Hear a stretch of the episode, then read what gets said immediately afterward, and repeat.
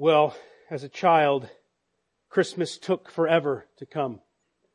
And waiting for Christmas was one of, I know, I know it wasn't really, but waiting for Christmas as a child was one of the greatest agonies and injustices that you could have, that it took so long for it to come. The longing, the waiting. Now, growing up in a military base, a slogan I remember hearing everywhere was hurry up and wait. And that seems to capture what it's like as a child for Christmas. The hurrier you go, the weightier you become for Christmas. It just never comes. Now, as a, as a, as a kid, it never comes. As, as an adult, it comes too fast. It's Christmas Day already. It's here. Where did December go? And New Year is next week. I hope you've had a, a good Christmas morning already. Well, Christmas has always been a time of waiting. Advent has always been a time of longing and anticipation. And around the first Christmas day, that day when shepherds were keeping watch over their flock by night, that day when, when a chorus of angels split the sky in Bethlehem with an announcement of a baby boy's birth, a boy they called the son of David, a boy they named as a savior who was the Lord's Messiah, a day when a brand new husband and wife, how young they were, how tired they were, how worn out Mary was, when they beheld their son, God's son, wrapped in swaddling clothes and lying in a manger. Around that first Christmas day, somebody was waiting too. But it wasn't a kid waiting for Christmas. It was a grown man. As I reflected this week, this man may be the only character in the first Christmas story who wasn't surprised about what was to happen. He'd been waiting for it for a long time. He'd been supernaturally told he wouldn't die until this happened. This was no surprise for him. Would you listen or, or read the, this, this story with me this morning? Here's the story about a man waiting for Christmas. It's in Matthew, Mark, Luke, the third book of the, the Christian New Testament. If you have a copy of the Bible, you can turn there to Luke, the Christian New Testament. If you don't, it's the passage we had on the screen here before us this morning and then I'm going to, I'll read it here for us. So Luke chapter 2, here's the story about a man waiting for Christmas. The big numbers are the chapter numbers, the little numbers are the verse numbers, so we're in Luke 2 and verse 25. Here is the story of a man waiting for Christmas. Here's what Holy Scripture says. Now there was a man in Jerusalem whose name was Simeon, and this man was righteous and devout waiting for the consolation of Israel, and the Holy Spirit was upon him. And it had been revealed to him by the Holy Spirit that he would not see death before he had seen the Lord's Christ, or the Lord's Messiah. And he came in the Spirit into the temple. And when the parents brought in the child Jesus to do for him according to the custom of the law, Simeon took him up in his arms and blessed God and said, Lord, now you are letting your servant depart in peace according to your word. For my eyes have seen your salvation that you have prepared in the presence of all peoples a light for revelation to the Gentiles and for glory to your people Israel. And his father and his mother marveled at what was said about him. And Simeon blessed them and said to Mary, his mother, Behold, this child is appointed for the fall and rising of many in Israel, and for a sign that will be opposed. A sword will pierce through your own soul also, Mary, so that the thoughts from many hearts may be revealed, understood by what they think of this child. This is the word of the Lord.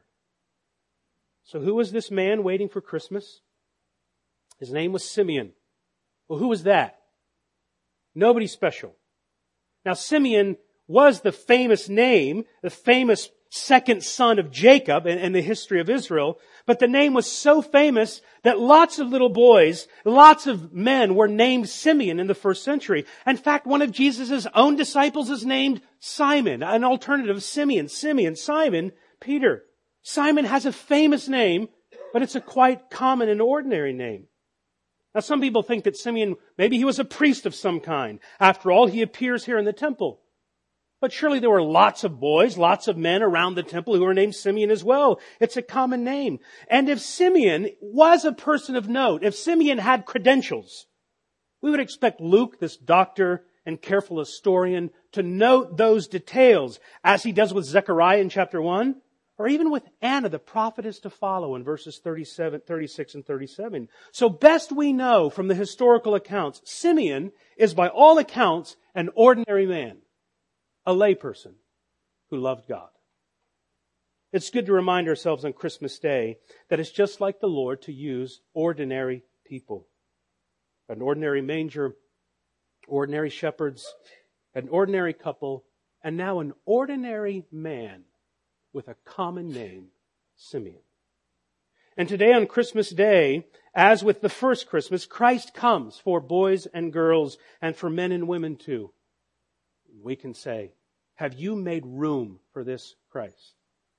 Have you welcomed him like Simeon, this man, who took the babe in his arms? Have you welcomed him? Is there room? Have you received this gift? The gift of Christ as your only hope. While we know nothing of Simeon's credentials, what we do know about him is most important. We don't know anything of his credentials, but we do know his character. Luke tells us that he is a righteous and devout man. Character is nearly always more important than somebody's credentials and accomplishments. That's why in the New Testament, when it lays out qualifications for church leaders like elders and deacons, it says nothing of personality tests and degrees or even personality types, all things which our modern HR departments seem to obsess about. The Bible assesses about none of those things. Character is king. Thus we are told that Simeon is a devout man and a righteous man. What does that mean? Maybe I could put it like this. Simeon is the kind of man you could trust your, your wife with. You could trust your kids to. If he had your bank account number, it would be safe. Simeon was a righteous man. He's also a devout man. He's not afraid of holiness, of pursuing God. We can say as a minor application that real men are righteous, real men are devout. Are you that kind of man? Righteous and devout. So devout that Luke tells us the Holy Spirit was upon this man. Now that kind of language, the Holy Spirit was upon him, is used in the first half of the Christian Bible and the Old Testament when prophets spoke as the Holy Spirit came upon them. Or in the Old Testament, when deliverers, when the Lord raised up deliverers, judges to deliver His people, the, the Holy Spirit came upon them and then they acted and delivered His people. Thus Simeon is an ordinary man, a righteous and devout man, who's now about to function like a prophet man. The Holy Spirit is upon him. And if we'd been reading Luke's account uh, from chapter 1 and verse 1, we would know that Simeon is now the sixth person associated with the birth of Christ who's filled or influenced by the Holy Spirit. The sixth person. So this kind of dense concentration of references, supernatural references to the Holy Spirit surrounding the birth of Mary's boy tells us that something indeed supernatural, unheard of in history is about to happen. That eternity is stepping into time. That can I say this in our, in our secular, increasingly secular age? That God himself is at work in an extraordinary, supernatural way in, at, and through the birth of Christ. The Holy Spirit is at work. The authority of God presses in around people at Christmas time. It moves in around us, His authority, His weight. This is no ordinary birth. The Holy Spirit was on everybody who had anything to do with announcing or delivering this child. Because God, in a sense, had ripped a hole into the canopy of the earth and He parachuted in. This baby is God with us. Though Simeon is a righteous and devout man, that doesn't mean that Simeon saw himself as a self-sufficient, self-made individual. Why is that? Because the end of verse 25 tells us that Simeon is waiting for something. Or better still, he's waiting for someone. Who is it? Verse 25, he was waiting for the consolation of Israel. Jesus uses that word consolation elsewhere to describe the work of the Spirit. as a title for the Holy Spirit, where Jesus describes the work of the Holy Spirit as a comforter, as, as a comfort. That's the word here. Simeon is looking for the comforter of Israel, for the consolation of Israel. And if we want to know who or what that consolation, that comforter was, then look at the next verse. What or who is the consolation? It was revealed to Simeon that he would not see death until he had seen the Lord's Messiah. That's the consolation of Israel. That's who Simeon by faith was looking for. He was waiting for this comforter. Thus the consolation was the Messiah himself. You see, Simeon is not a self-made individual. His devoutness did not mean he needed Jesus less, but his devoutness means he was needing Jesus more. He couldn't wait for him to come. He knew that what he needed is who we all need on Christmas Day. A Savior who is Christ the Lord. We will take the bread this morning at the Lord's Supper. And while it's a meager share of bread, the bread symbolizes that we all need something outside of ourselves to live. We need something for consolation and comfort. We need food to live. We need Christ to live forever. He is the bread of life. He is our only comfort in life and in death. Well, Christmas Day reminds us how deeply needy we are, how deeply unsatisfied we can be, that even the best gift won't satisfy forever, and it certainly won't last forever. I remember when my first son was younger and we gave him this fire truck that I thought was cool. I don't know if I got it for me or for him. But soon he was frustrated no batteries, no batteries, no batteries. He was frustrated because it, it, it, no longer made the cool sounds, which by that point we were happy it made no cool sounds. But in a sense, God designed aspects of life for the batteries to run out so that you don't put all of your hopes here. The best gift won't satisfy. It won't last. It's designed in that way. And Christmas Day reminds us that we have a deep need a deep need that's been divinely provided, that Christ, the Savior, is born, that Christ is the consolation of Christmas. He's the consolation and comfort of our lives. And only when you see your need for a Savior, and then you take Him up into your arms as your only comfort in life and death, can you be called in any sense devout and righteous. Only Christ can comfort you. Only Christ can forgive you. Think of all the things we look for for satisfaction, even salvation. Do you think, no personal testimonies this morning, but do you think that this morning people have had Christmas and could be quietly disappointed that they didn't get exactly what they wanted? Friends, there's something worse than that. If you get what you want and you're still not satisfied, that is worse. There's a famous scene the Academy Award winning film, Chariots of Fire. That movie about the Scottish runner, Eric Liddell, who wins a gold medal for, for Britain and he goes on to be a missionary and dies in an internment camp. He actually gives up his release to a pregnant woman and dies in the camp. Well, his teammate and nemesis is Harold Abrams, and like so many athletes, what made Abrams great was his drive to win at all costs. But as Abram prepares for a hundred yard dash, in which he hopes to destroy his teammate and nemesis, uh, Eric, he faces a moment of uncomfortable existential crisis while he's changing for the race. While he's changing for the race, he muses, in one hour's time, I will be out on the track again. I will raise my eyes and look down that lane four feet wide with ten lonely seconds to justify my existence. But will I? You see what Abrams is saying? What's worse than not getting what you want? It's getting what you want and you're still not satisfied. Simeon's life shows you that the only thing worth waiting for, the only consolation that will last, the only thing is Christ. Do you have the courage to admit that on Christmas Day? Do you have the courage on Christmas Day to admit, to deny yourself that you've been wrong? Even more, do you have the courage to admit that you're a sinner? Do you have the humility to admit that? That you need Christ. Simeon was a just and devout man waiting for the consolation of Israel. He was waiting for God's provision of Jesus Christ. And look what happens for this man. Read verses 27 and 30, or listen to it again with me. And he came in the Spirit into the temple. And when his parents brought in the child Jesus to do for him according to the custom of the law, he took him in his arms and he blessed God and said, Now I don't know. I'm reading this. I don't know. I mean, does he run up and he snatch him out of his arms? The Holy Spirit has revealed to him he wouldn't see death until he sees the child. And the moment this child comes in, it's like Simeon goes and says, excuse me, I, I need, and then gives a prophecy to which Joseph and Mary marvel. Well, then he says, You are now letting your servant depart in peace, for my eyes have seen your salvation. Now, what a moment of mystery.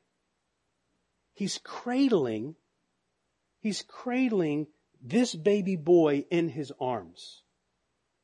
And as he draws him to his chest, maybe he hears and feels his heartbeat and this baby Jesus his chest rising and falling. This little boy Jesus who can't talk but he can coo, who needs the milk of his mother's breast and protection of his father Joseph when the decree from Herod goes out. Simeon holds a cooing, wiggling, newborn baby boy in his arms. And yet as Simeon holds the boy, he was in a sense being held by the boy himself. As Simeon holds the boy, he exclaims, My eyes have seen your salvation. Salvation for me, for Israel, for the Gentiles. There are so many Christmas songs that capture the wonder, the marvel of this kind of moment for anybody who held the baby Jesus. Here was the promise of the ages beheld in time. God most high in a manger. Helpless he lay, the invincible, maker of Mary, now Mary's son. Yet as Simeon looked down into this baby's eyes, as he held this baby in his hands, he was holding the one who had the whole world in his hands. And one day those hands, those infant hands with tiny little infant fingerprints, those eternal hands that made the world would be nailed to the cross. He who had no crown or throne at his birth would reign from the cross with a crown of thorns at his death. This is Jesus who would save his people from their sins. This child is our salvation, exclaimed Simeon. And one day a sword will pierce the soul of his mother as a spear pierces the side of her son.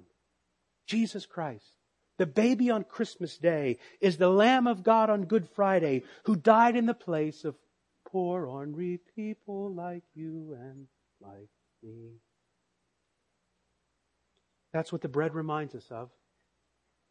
That our eyes, too, as we put on the spectacles of faith, through the symbol of this bread, we behold our salvation. We behold our Savior. Some 400 years ago, anybody alive then?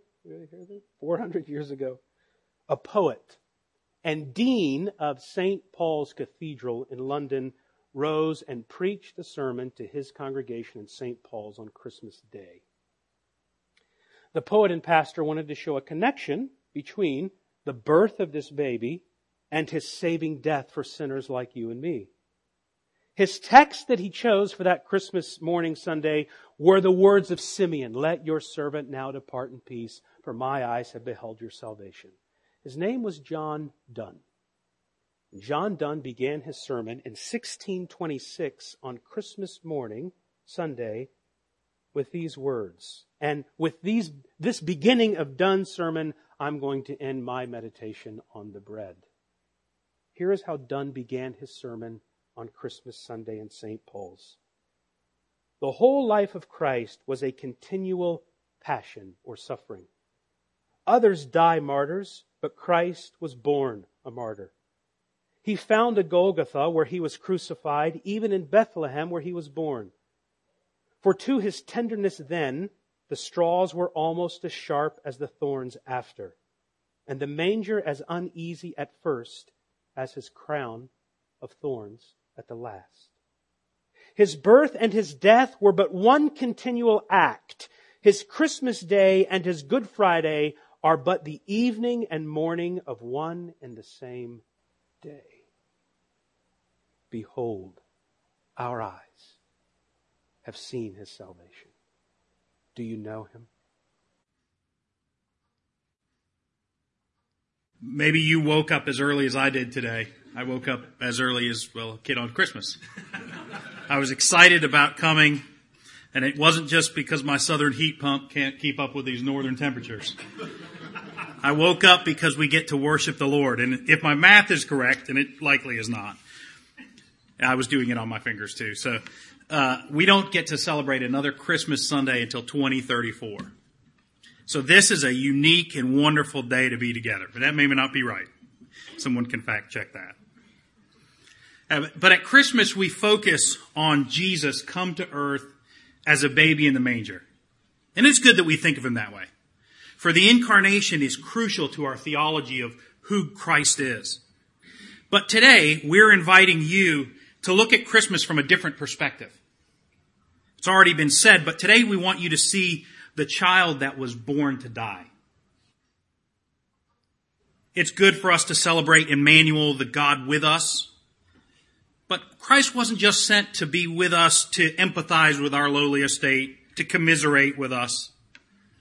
Jesus came to earth as a baby so he could live a sinless life and be a perfect sacrifice through his death on the cross. So Christmas is not the end, but the starting line of a race that goes from Christmas to Easter. Let us look at the birth of Christ in the book of Matthew. We've already read it today, but we're going to look at it again and see what it tells us about the Christ who was born to be our sacrifice. Matthew chapter 1, verses 18 through 25. Now the birth of Jesus Christ took place in this way. When his mother Mary had been betrothed to Joseph, or engaged to Joseph, before they came together, she was found to be with child from the Holy Spirit. And her husband Joseph, being a just man, and unwilling to put her to shame, resolved to divorce her quietly. But as he considered these things, behold, an angel of the Lord appeared to him in a dream, saying, Joseph, son of David, do not fear to take Mary as your wife, for that which is conceived in her is from the Holy Spirit. She will bear a son, and you shall call his name Jesus, for he will save his people from their sins. All this took place to fulfill what the Lord had spoken by the prophet. Behold, the virgin shall conceive and bear a son, and they shall call his name Emmanuel, which means God with us. When Joseph woke from sleep, he did as the angel of the Lord commanded him. He took his wife, but knew her not until she had given birth, and he called his name Jesus.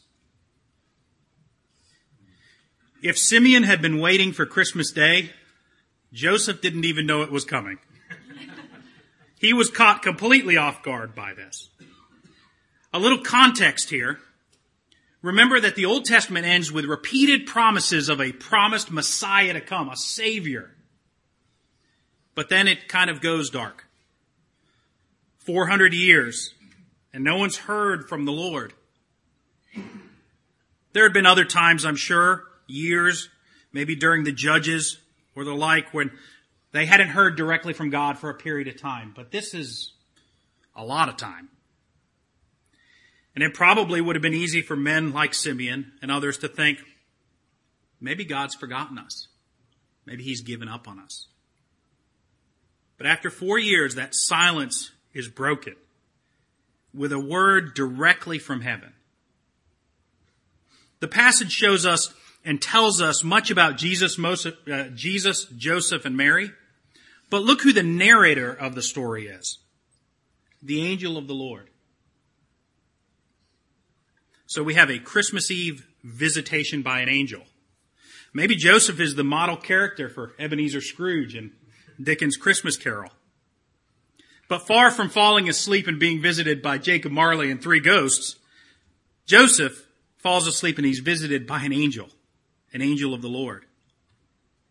And unlike Scrooge, Joseph isn't told to keep Christmas in your heart the other 364 days of the year, be good to all people and kind and nice. Joseph is told he's going to be the father of a child who's not his own. That's some Christmas gift. That's a difficult Christmas gift. We're told here that, that Joseph, being a just man, didn't want to put Mary to shame. And here the angel tells him exactly what's going on. And there's so much in this, but let's look at two things. The angel tells us two crucial facts about who this child will be. First, it tells us that Jesus has a royal pedigree. Look at verse 20. The angel refers to Joseph as Joseph, son of David. In the first 17 verses of Matthew 1, we have Joseph's family tree. If you were with us for the Christmas concert, Brian sang that for us. Brian, can you do that now? No. We won't ask him to do it now. But the point of his song and the point of Matthew's inclusion of the genealogy is to show that Jesus through Joseph will be in the, the direct kingly line of David. Jesus is therefore born in the kingly line of succession. Now you might be saying, but Joseph wasn't his biological father. Can you think of another time in the New Testament when people who weren't children were made children of a king? It's something God delights in doing. But this is important that he's the son of David. Because it fulfills the Old Testament prophecy in Isaiah 9 verses 6 and 7. You can cue Handel and his Messiah here. For to us a child is born, to us a son is given, and the government shall be upon his shoulder, and his name shall be called Wonderful, Counselor, Mighty God, Everlasting Father, Prince of Peace. Of the increase of his government and of peace there will be no end. On the throne of David and over his kingdom, to establish it and to uphold it with justice and with righteousness from this time forth and forevermore. The zeal of the Lord of hosts will do this. This is a promise that the Messiah would be a son of David, would be a king in the line of David. But it says on the throne of David and over his kingdom to establish it and to uphold it with righteousness and with justice from this time forth and forevermore. What kind of king can rule forever? In America, we have presidents. And at best, or worst, depending on whether you like them or not, they last eight years. England recently lost her queen, but even she had a 70 year reign and no more. What kind of king could rule forever? Jesus himself will actually answer or ask this riddle in Matthew 22. He says, now, while the Pharisees were gathered together, Jesus asked them a question saying, what do you think about the Christ? Whose son is he? They said to him, what we've already said, the son of David. He said to them, how is it then that David in the Spirit calls him Lord, saying, the Lord said to my Lord, sit at my right hand until I put your enemies under your feet. If then David calls him Lord, how is he his son? Well, the angel here tells us in Matthew 1. Joseph is not Christ's biological father. The angel tells us that Jesus was from the Spirit of God, conceived by the Holy Spirit. Again, this is important because again, this is in fulfillment of prophecy. And the prophecy is actually quoted here. Verse 23 quotes from Isaiah 7:14, "Behold, the virgin shall conceive and bear a son, and they shall call his name Emmanuel, or God with us." Then Jesus was not just royalty, he was divine. Jesus is not just a child of God. We refer to uh, ourselves that way, don't we? We used to sing a song uh, when I was young. All God's people got a place in the choir. Some sing lower, some sing higher, some sing out loud on a telephone wire, and some just clap their hands. We like to refer to ourselves as child of God, but this is different than that because he was the very son of God. He was heir to the throne of David, yes, but he was also heir of heaven. So what does Joseph do after he wakes up from this Christmas Eve visitation? He doesn't send out for the prize turkey. Joseph takes Mary as his wife and he names the child Jesus as he was commanded, which means Yahweh saves or God is our salvation. Even from birth, we are to see Jesus as the promised Savior. The blood of Christ, which flowed from his hands and his feet and his side, was royal blood. And it was divine blood. In a minute, we'll take the cup and we'll celebrate his blood, which was shed for us. But what makes this blood sufficient to save us from our sin is that the blood of the promised one is divine royal blood. The blood of the promised one of God. The only blood that could meet all of the requirements of the Old Testament sacrificial system, but even better than the blood of bulls or goats, it's once for all. We're told in Leviticus that the life of the flesh is in the blood. So on Christmas, of all days, we should remember the divine king who took on flesh like ours to be the sacrifice that we most desperately needed.